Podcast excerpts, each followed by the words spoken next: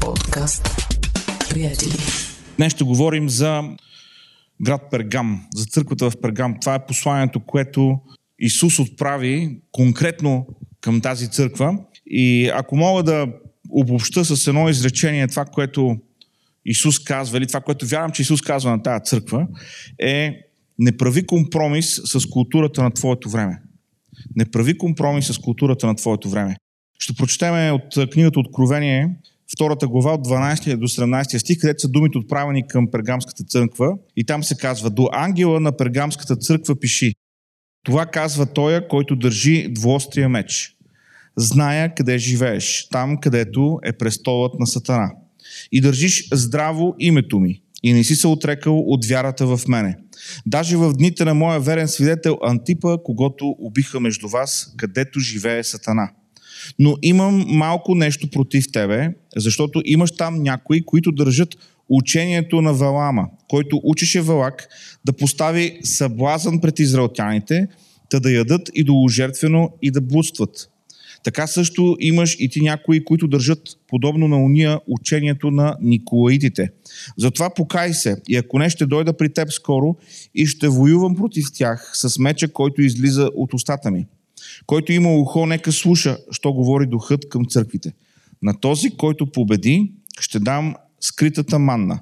Ще му дам и бяло камъче и на камъчето ново име, написано, което никой не познава. Освен оня, който го получава. Амин. Сега, ще говорим за посланието, което Исус дава към тази църква. Ще говорим а, малко за града. Преди това обаче само един-два бързи коментара по текста, който прочетохме. Няколко неща, които няма да мога да обърна много дълго внимание на тях в проповета. На първо място искам да видим, че Исус казва, покай се, иначе ще дойда да воювам. Обаче забележете, Исус не воюва против църквата.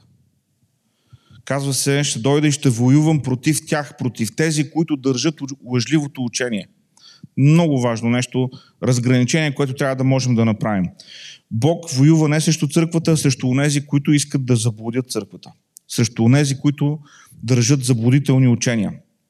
И след, съответно Бог търпи, Бог призвава към покаяние, но идва момент, в който Бог идва и воюва и воюва конкретно срещу тези, които заблуждават църквата. Сега, няколко пъти в този пасаж на две места се говори за престола на Сатана или за там, където Сатана живее. Няколко предположения има по този въпрос. А, буквално, ако мога да обобща, в едно изречение това, което казват коментаторите. Коментаторите нямат съгласие по този въпрос, нали? така да го кажа. Сега, няколко са предположенията някои казват, че в Пергам е била най-голямата статуя на Зевс в Мала Азия и съответно се е считало, че там хората са отивали за поклонение. Тъй като тя не е останала в наши дни, не можем да знаем дали това е било а, точно а, това, което а, Йоанн или Исус конкретно говори в случая. Също така някои казват, имало е статуя на императора, понеже това е периода, в който поклонението към императора бива а, узаконено или поставено като изискване да има поклонение към а, римския император като към Бог. И е имало голяма статуя на императора. А, може би това е а, част от причината. Някой казва, че в града имало а, статуя на а, Асклепи, който е гръцкия бог на медицината. А, и някои казват, не, а, там са се покланяли всъщност на тази статуя. И разбира се, в Пергам е бил и най-големият а, ултар – на Зевс, който по-късно е намерен от немски учени при разкопки и пренесен в Германия и може да, види, може да бъде видян днес в така наречения Пергамски музей в Берлин. Но когато а, говорим за а, престолът на Сатана, както а, се казва в текста, трябва да отбележим едно нещо. Когато става въпрос за престолът на Сатана, ние говорим за гордост. И ще видим, че по-късно това нещо ще а, излезе в а, текста тогава, когато Исус се обръща към църквата. Сега този град, Пергам, има своята а, интересна история, която е част от посланието и трябва да, да минем през нея, за да можем да разберем какво казва Исус на вярващите там. А, Пергам е известен още като Пергамон. А, това е древен гръцки град, който е разположен в а, северо-западния регион на Мала Азия, днешната Турция. През първи век той е бил виден културен, политически интелектуален център на елинистичния свят по това време. Една от най-забележителните особености на Пергам през първи век е големият ултар, който споменахме, известен още като ултара на Зевс. Тази внушителна структура, която е построена през втори век преди Христа, е била украсена с сложни орнаменти, които са показвали части от гръцката митология, раждането на различните богове. Смятан е бил за едно от най-великите, така великолепните произведения на своето време. Когато бива разкопан от немски археолози, които са работили тогава още в рамките на Османската империя, това е през началото на 19 век. По-късно той е пренесен и през 1930 година е построен Пергамския музей в Берлин, където този ултар на Зевс е настанен и може да бъде видян и до днес. Също така в Пергам се е намирала една от най-известните древни библиотеки, съдържаща над 200 хиляди свитъка с различни книги. По-късно тази библиотека е пренесена, става част от Александрийската библиотека. От гледна точка на политиката, Пергам е бил важен град, управляван е бил от една династия, докато по-късно не бива завладян от Рим през 133 година преди Христа. Бил е столица на провинция Азия и основен център на императорския култ, така че има го този елемент в историята на Пергам. Нещо интересно, което трябва да помним. В Пергам статистически са се извършвали най-много смъртни наказания от цяла Мала Азия. В този град са и били извършени най-много смъртни наказания. Всъщност това е било едно от нещата, с което хората са се гордеели, че това е град, който, който така, държи на справедливостта на законите и престъпниците са били наказвани. По това време, между другото, обикновено смъртното наказание се е изпълнявало с меч, което има връзка с начина по който Исус представя себе си, когато се обръща към Пергамската църква. Той е онзи, който държи меча, двуострия меч. Тоест на тези, които са свикнали да живеят на място, където меча е важен, Исус казва, аз съм този, който държи меча. В мене е крайната власт по този въпрос. А, като цяло Прегам през първи век е бил оживен и влиятелен град, известен със своето изкуство, култура и политика. Космополитен град, спокойно можем да кажем. Ако а, беше в, а, нашите, а, в нашата епоха, ще, ще да бъде милионен град, ще, ще да бъде мултикултурен град, нали, а, с всички белези на съвременните големи градове. Писмото до църквата в Пергам дава един важен контекст за разбирането на града през първи век и културните и религиозните практики, които са преобладавали там. Това писмо, което току-що прочетохме, също подчертава конфликта, в който живеят християните. Защото те живеят в. те живеят своята християнска вяра в една среда, където имаш един най-големия алтар на Зевс, имаш поклонение към императора, което е узаконено. И това, разбира се, се превръща в източник на напрежение и причина за преследване на ранните християни в цялата Римска империя. Така че, когато говорим за Пергам, виждаме една сложна обстановка, в която християните е трябвало да живеят своя живот. Три неща имам днес, за които а, искам да говоря, които ще видим в текста и които мисля, че са много важни. И те надминават или а, отиват отвъд времето на църквата в Прегам. Отиват отвъд времето а, на живота на а, Йоанн, който записва тези думи на Исус. И вярвам, а, стигат до нас, стигат до нашите съвременници и имат какво да ни говорят. Защото, както казах, основното послание към тази църква е не прави компромис с културата на твоето време. А мисля, че в което време и да живее един християнин, той винаги е изправен пред това предизвикателство да не прави компромис с онова, което е модерно или онова, което е, което е наложено като култура на неговото време. На първо място, това означава не прави компромис с смирението си. И искам да ви кажа защо а, искам да говорим за смирение. Защото когато Исус говори към тази църква, той им казва, знам, че живеете там, където е престола на Сатана. Ако има нещо, което може да бъде описано като престола на Сатана, това е гордостта. Има един пасаж, който много хора казват, че освен към царя, към който е написан, се отнася а, и за дявола. Той се намира в а, Исаия 14 глава, 12-14 стих, казва се, как си паднал от небето ти, денице, сине на зората? Как си отсечен до земята ти, който поваляше народите? А ти мислеше в сърцето си. Вижте сега какво мисли, какви са мислите. Има пет щета, които са много важни. Ще възляза, което означава ще се кача нагоре, ще възляза на небесата, ще възвиша престола си над Божиите звезди, ще седна на планината на събраните богове, към крайните страни на север, ще възляза над висотата на облаците, ще бъда подобен на Всевишния. Гордостта винаги иска да бъде над другите. Всички тия ще, които се приписват на отношението на дявола, винаги говори за издигане над а, избраните, над ангелите, над самия Бог. Ще се възкача на север. Къде е на север? Винаги нагоре. Нали? Гордостта винаги иска да се издига над другите, над Божите звезди, над облаците, над Всевишния. Важно е да не се подаваме на лъжата, че достигането на върха, каквото и да означава това, или печеленето на много пари, или престиж, ще донесе щастие или удовлетворение. Няма. Всъщност, когато стигнеш върха, знаеш какво е единственото нещо, което мога да направиш от върха? Да слизаш надолу. Или да скочиш. Още по-лошо. Така че не може стигането на върха да бъде цел на живота само по себе си. Тази лъжа може да ни изкуши да издигаме себе си над другите. Един от корените на гордостта е несигурността. Споменах ви, че ултара на Зев е пренесен а, в Германия.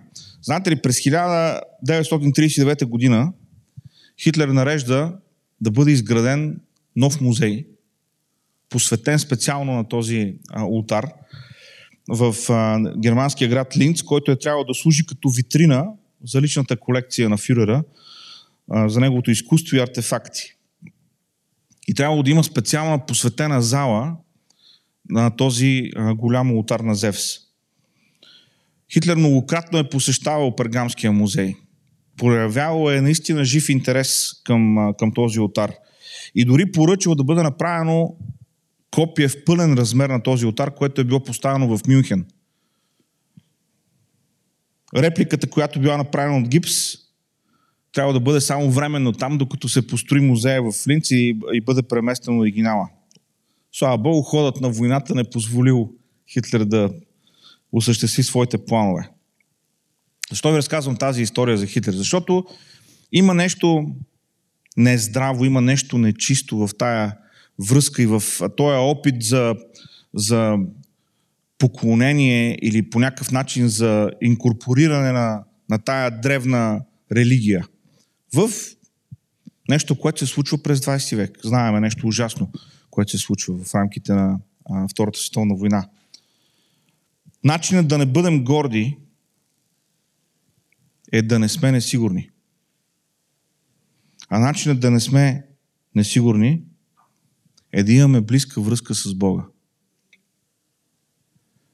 Нашата идентичност не е това, което правим. Това, което правим, може да допринася за нашата идентичност. Може да ни кара да се чувстваме удовлетворени. Но нашата идентичност не е това, което правим. Нашата идентичност идва от Бога, защото сме Негови деца, защото Той ни обича, защото Той ни е приел. Твоята идентичност е в това, че ти си дете на Бога. Твоята идентичност е в това, че той даде най-скъпото, което имаше за тебе. Цената, която е била поставена на всеки един от нас, е възможно най-високата цена. Божия син Исус Христос.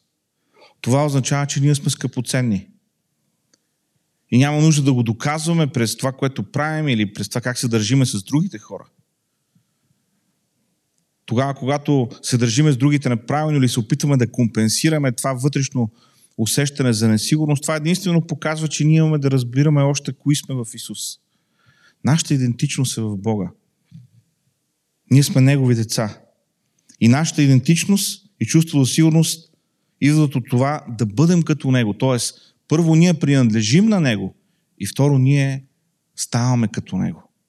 Тоест не е само нещо пасивно. Аз съм Божие дете, но има и активна част. Аз ставам повече като Исус. Това е нашата идентичност. Така че не дей да правиш компромис с смирението си. И знам, че това не е популярна концепция. Днес е много по-важно, особено в големия град. Трябва да работят лактите, да можеш да си отстояваш позицията, да можеш да, така, да маркираш своята територия. Не дей да правиш компромис с смирението. Смирение не означава да оставяме другите, както каже един приятел, да играят ръченица по главата ни. Не, не означава това смирение. Означава да знаем кои сме в Исус. Означава да се смиряваме пред своя Бог, да му даваме възможност да работи в нас, да се отнасяме с другите като такива, които са ценни. Понеже виждаме как Бог ги цени. Понеже виждаме как Бог цени нас. И затова можем да го направим и за другите. Така че не прави компромис с смирението си. На второ място, не прави компромис с благочестието. И това, което а, Исус адресира в своето а, писмо към църквата в Пергам е идолопоклонството. Това е 14 и 15 стихове на а, пасажа, който прочетохме. Исус конкретно адресира учението на Валам и на Николаитите. И той казва, това са, а, това са неща, против които аз съм. Сега, какви са били тези учения? Нека ви предложа, че горе-долу става въпрос за едно и също учение. И това е, а, то е водело най-накрая до идолопоклонство и до неморалност. Ако си спомняте, първия път, когато започнахме а, тази поредица в Ефес, там също се говори за Николаитите. Какво, за какво става въпрос? Значи, това са били градове Ефес и Пергам, където гностицизма е бил много силно разпространен. И всъщност това нещо по някакъв начин е било пробило и в църквата. По, съще, по същество гностицизма е преклонение пред знанието или пред тайното знание, пред а, интелектуализма, някакъв вид отношение, което, знание, което ние тук го имаме, но църквата няма това знание или другите хора нямат това знание. Това е едно тайно знание, което само ние имаме и само по този начин може да бъде достигнато. Разбира се, гностицизъм от гръцката дума геноско, знание. Тези хора са вярвали, както казахме, че имат знание, което църквата няма. Те са се покланяли на знанието или спокойно можем да кажем на науката. И сега, нека кажем много важно нещо. Ние вярваме в, вярваме в науката в смисъл, можем да се научим от науката, можем да живеем по-добре тогава, когато напредваме чрез науката, но не можем да се покланяме на науката. Не можем да се покланяме на знанието. Разбира се, тези хора също са вярвали, че няма връзка между духа и тялото. И това е много важно. Защото когато няма връзка между духа и тялото, тялото може да прави каквото си иска, важно е духа да е с Бога. Тоест, получава се разминаване в живота и в това, което човек казва, че вярва. В случая, в техния случай, какво се е случвало? В град Пергам, също и в Ефес, някои от религиите са имали храмови проститутки. И тогава, когато гностиците отиват и а, нали, прекарват време с тези проститутки, те казват, това нещо не влияе на моето стоене пред Бога, това нещо не влияе на моето взаимоотношение, защото това, което правя в тялото, няма общо с това, което е в духа ми. Това разделение между духа и тялото, което виждаме а, при а, гностицизма. Нещо, което трябва да разбираме как се е случвало това нещо. В тези времена едни от най-силните общности са били търговските гилдии. Виждаме а, в книгата Дяна на апостолите, бяха се събрали хората, които а, правеха едни идолчета, апостолите им правеха проблем, защото проповядат в Бог, който не може да, бъде, да правиш идолчета за него, т.е. бизнеса на тия хора отива на кино и те направиха а, така голям проблем в целия град. Т.е. тези търговски общности са имали а, особена сила. За да можеш да правиш бизнес, за да може нещата ти да се развият, ти трябва да си част от такава общност. Само, че всеки път, когато са се събирали такива търговски гилдии, обикновено всяко едно събиране е имало за патрон различен бог. И когато е имало за патрон различен а, бог, това означава, че обикновено са се принасяли жертви на този бог и след това месото а, е било консумирано, готвено и консумирано на срещата на тази гилдия. И обикновено са идвали храмовите проститутки, за да забавляват а, бизнесмените.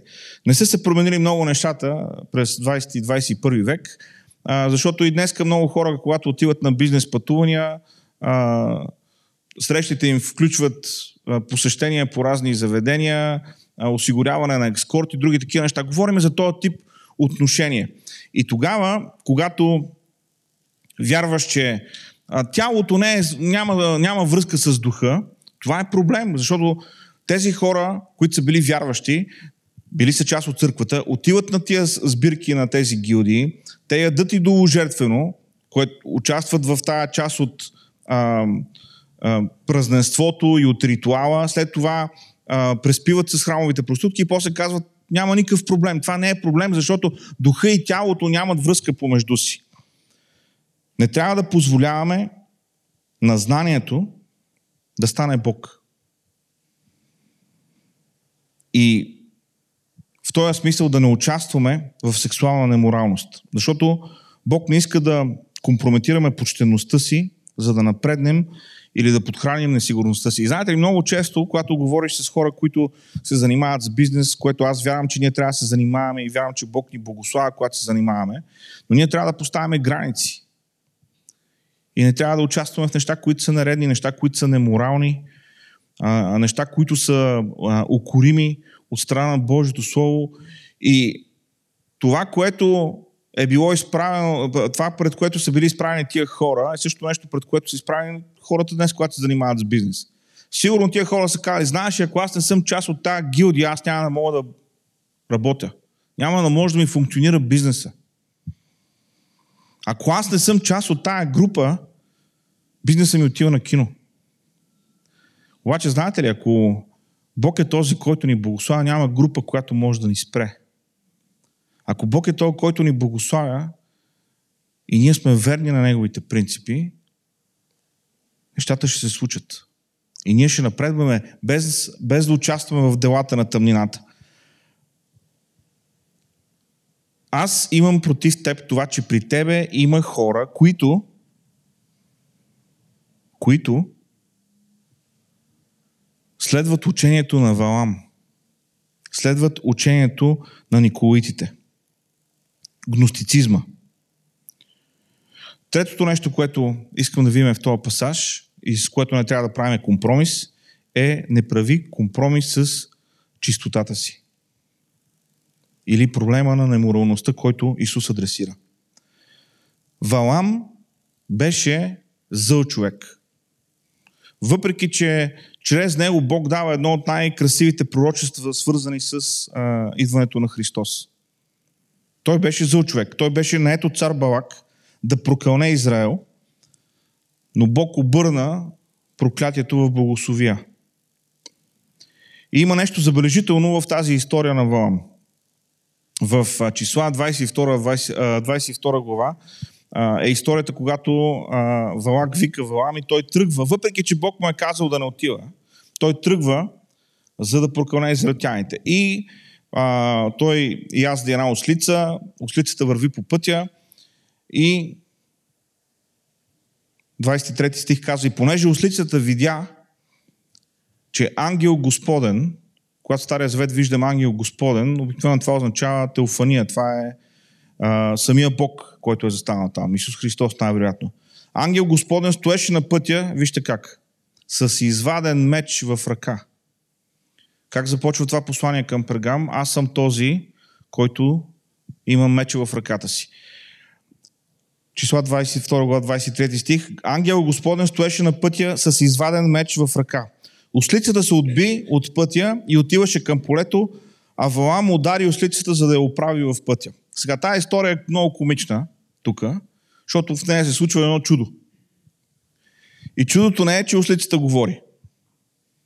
Чудото е, че Валам почва да си говори с ослицата. Защото аз си мисля, че ако яздиш едно магаре и това магаре почне да ти говори, обърна се назад и почне да ти обяснява, що прави нещо, а, първо трябва да си кажеш, това не е ли нещо странно, магарето да говори? А, обаче всъщност вместо да се замисли защо магарето говори, Валам почва да, да води диалог и да спори с това магаре. Всъщност проблема в а, цялата тази история с Валам и Валак е, че Валам подучи Валак как да накара израелтяните да се грешат. Той не можа да изрече проклетия срещу израелтяните, защото Бог винаги обръщаше на благословение, но след това намери начин как да подлъжи израелтяните да, са, да се грешат. Както казах, Валам е изцяло негативен герой. Никъде в Новия Завет Валам не е споменат положително. Напротив, всички препратки към Валам са изцяло отрицателни. И вижте сега, Откровение 2 глава 14 стих ни говори за учението на Валам и за това, което той е направил. Вижте сега числа 25 глава, първи и втори стих, какво ни казва. Докато Израел оставаше в Ситим, хората започнаха да блудстват с муавките, защото те канеха хората на жертвите на боговете им и хората ядяха и се кланяха на боговете им. Същите проблеми, които Валам подучи Валак да въвлече израелтяните в тях, яденето на идоложертвено, будството, същите проблеми са тези, които Исус адресира в църквата в Пергам. Тези хора живееха по този начин. Времето е различно, епохата е различна, началствата и властите, срещу които воюваме са същите. Затова е толкова важно да разберем тези думи на Христос. Затова е толкова важно да, да разберем това послание. Бог обърна проклятието на Валам на благословение за израелтяните. Ако има хора, които искат да ти навредят, които те проклинат, които ти пречат, защото отстояваш своите християнски принципи, защото вярваш в Исус, нека ти каже нещо. Бог ще обърне тяхната проклетия в благословение за тебе. Онова, което те правят срещу тебе, няма власт. Защото Бог владее. Защото Бог е по-силен. Защото дори тогава, когато идва професионалиста, защото Валам беше професионалист в тия неща, затова отидоха при него. Дори тогава, когато идва професионалиста да съсипе делата ти, да те прокълне, Бог ще обърне това в благословение. Нашата тенденция е да мислим, че Бог не е ядосан. Но Той не е. Исус пое гнева на греха върху себе си, когато умря на кръста за нас. И Бог иска ние да разбираме, да знаем колко сме ценни, колко ни обича. Когато имаме откровение колко сме обичани от Бог, тогава можем да откажем да направим компромис, защото знаеме кои сме ние, знаеме какви сме, знаеме колко много Бог ни обича. Тогава можем да откажем да направим компромис с чистотата. Така че важно е да живеем живот на чистота. Важно е да ценим чистотата си. И това е противно на времето, в което живеем. Това е противно на времето, в което живеем. Днес всичко или се продава ефтино, или е безплатно. Особено ако говорим в смисъла на сексуалността. Не знам за колко се продава сексуалността днес. А, с нощи, докато се готвях, защото Веско трябваше поповява днес, обаче е болен и аз трябваше да бързо да се готвя. И си казвам, колко, колко ли струва нали, днеска да немеш много момиче. Викам, чакай, няма да търся в Google, че после ще почнат да излизат такива реклами. Отидеш някъде, някой, нали, отваряш си компютъра и излиза някаква така реклама, ще кажа, той пастор, какво търси. Така че не съм търсил, не знам колко струва. Колкото и да струва обаче, и до ден днешен, ако някой продава секс, на него не се гледа с добро око. Счита се за нещо недобро. А добро ли е, ако даваш безплатно това нещо? Безразборно. Нека да пазим чистотата си. Нека да пазим чистотата си. Знам, че е трудно послание, знам, че е непопулярно, обаче това е което Бог работи, това е, това, това е което Бог ни говори, това е нещо, което Бог очаква от нас. В нашето време има крайности. Или нещо струва, а не трябва да се продава или се раздава безплатно. Обаче Бог има добър план за нас. Бог има добър план за нас. Защото се казва в края на този пасаж на този, който победи. Ще дам нова манна. На този, който победи, ще дам тази нова манна. Много мислих, какво е това? Каква е тази нова манна? За какво става въпрос? скрита манна. Нещо, което не се вижда. Нека ви кажа. Какво мисля, че е? И имам така увереност, че съм прав в това нещо. Има ли сте този момент, когато четете Божието Слово, пасаж, който сте го чели много пъти преди това, обаче в този момент, в който го четете, изведнъж изкача нещо от този текст, нещо, което не сте виждали до момента. И то е нещото, което имате нужда да чуете в този момент. Ето това е скритата манна. Тогава, когато побеждаваме, тогава, когато не правиме компромис с културата на своето време, тогава, когато Словото има централно място в живота ни и ние го отворим, Бог ни дава нещо скрито.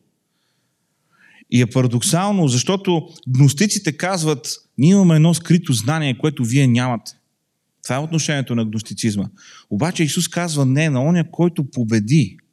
Оня, който не направи компромис с тия неща. На него аз ще дам истинската скрита храна. Онова, което е наистина е скрито и само аз мога да го разкрия. Така че тогава, когато живеем в това отношение, да не правим компромис, Бог ни дава скрита храна. Бог ни дава нещо, което до този момент не сме, не сме виждали, че е на това място. И когато казвам, и когато Словото говори на този, който побеждава, няма армия и няма войн, който да побеждава през цялото време. Не съществува. Случва се да губиме битки, случва се да се грешаваме, случва се да, правим, да имаме пропуски. Въпросът е обаче да се покаяваме и да продължаваме напред. И да търсиме Неговото лице. И когато живееме в този дух, в това отношение, това, което ни е обещано, е тази нова, тази скрита манна, нова храна, която не сме виждали до момента. И след това се казва, ще дам бяло камъче с ново име. Какво се случва в Библията тогава, когато Бог дава ново име на някой? Например, Яков се бори с ангела Господен там край потока. И Яков, бидейки Яков, не се отказва даже, дали, колкото и да е така уморен, колкото и да е отпаднал, не се отказва, не се признава за победен. Малко като в а, този филм, Последния самурай. Те го бият с едни дървени, той обаче продължава да се изправя и накрая го оставиха. Ей така с, с Яков. Вече е сутрин, цяла нощ се бори, обаче не се отказва. Може да е слаб, може всеки път да губи, но не се отказва. И ангел Господа му каза, остави ме, трябва да си тръгне. Той каза, няма да оставя, докато не ме благословиш. И тогава той смени неговото име. Каза, от тук нататък се казваш Израел, борец с Бога. Новото име означава нова идентичност. Когато Бог говори с Авраам, той му каза, вече няма да се казваш Авраам, се казваш Авраам. Баща на много народи. Тогава, когато нямаше деца, когато нямаше потомство, Бог го преименува на баща на много народи. Даде му нова идентичност. На този, който победи, казва Исус, ще дам нова храна. Ще отворя Словото по нов начин за него и ще дам нова идентичност. Ще знаеме, ще усещаме, ще виждаме повече кои сме в Христос.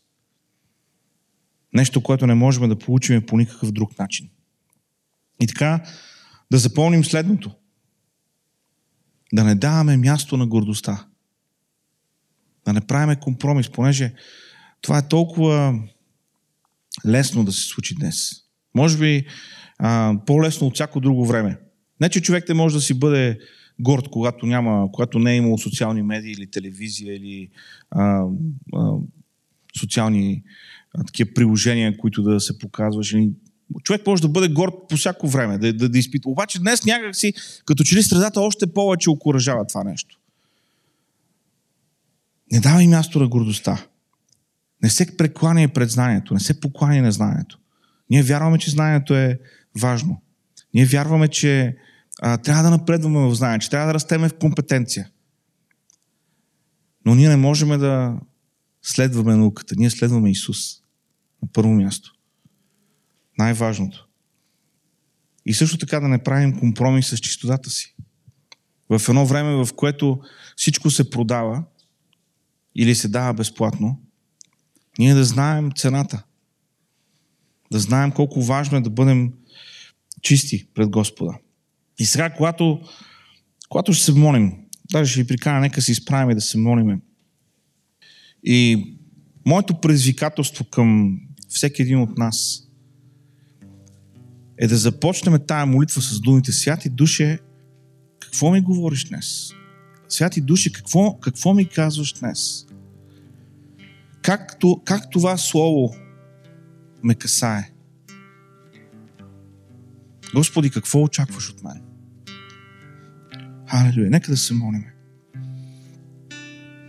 Халелуя, Господи. Халелуя, Господи. Халелуя, Господи. Боже, Боже, какво ни говориш днес? Господи, какво ни показваш днес? Ето, Господи, отваряме сърцата си за Твоето Слово. Отваряме сърцата си, Господи, за онова, което Ти имаш за нас. Господи, помогни ни да не правим компромис с културата на нашето време. О, Господи, помогни ни да имаме увереност в това, кои сме ние в Тебе. Отвори очите ни, Господи, за да можем да видим себе си през Твоите очи. Отвори очите ни така, защото да можем да видим другите около нас, Господи, през Твоите очи.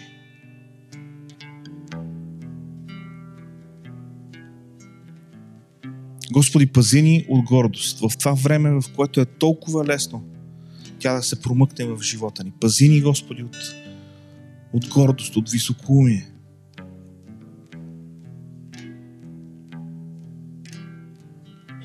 Работи, Господи, в нас така, защото Боже, да не се предаваме на неморалност.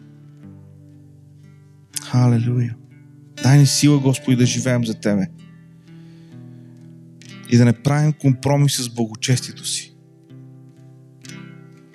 Господи, благодарим Ти за времето, в което живеем, за технологиите, за всичко това, което Господи има около нас. Но Господи, в един ден всичко това да се сломи и да го няма. Господи, ние пак ще гледаме към Тебе. Защото от Тебе, Господи, всичко в живота ни.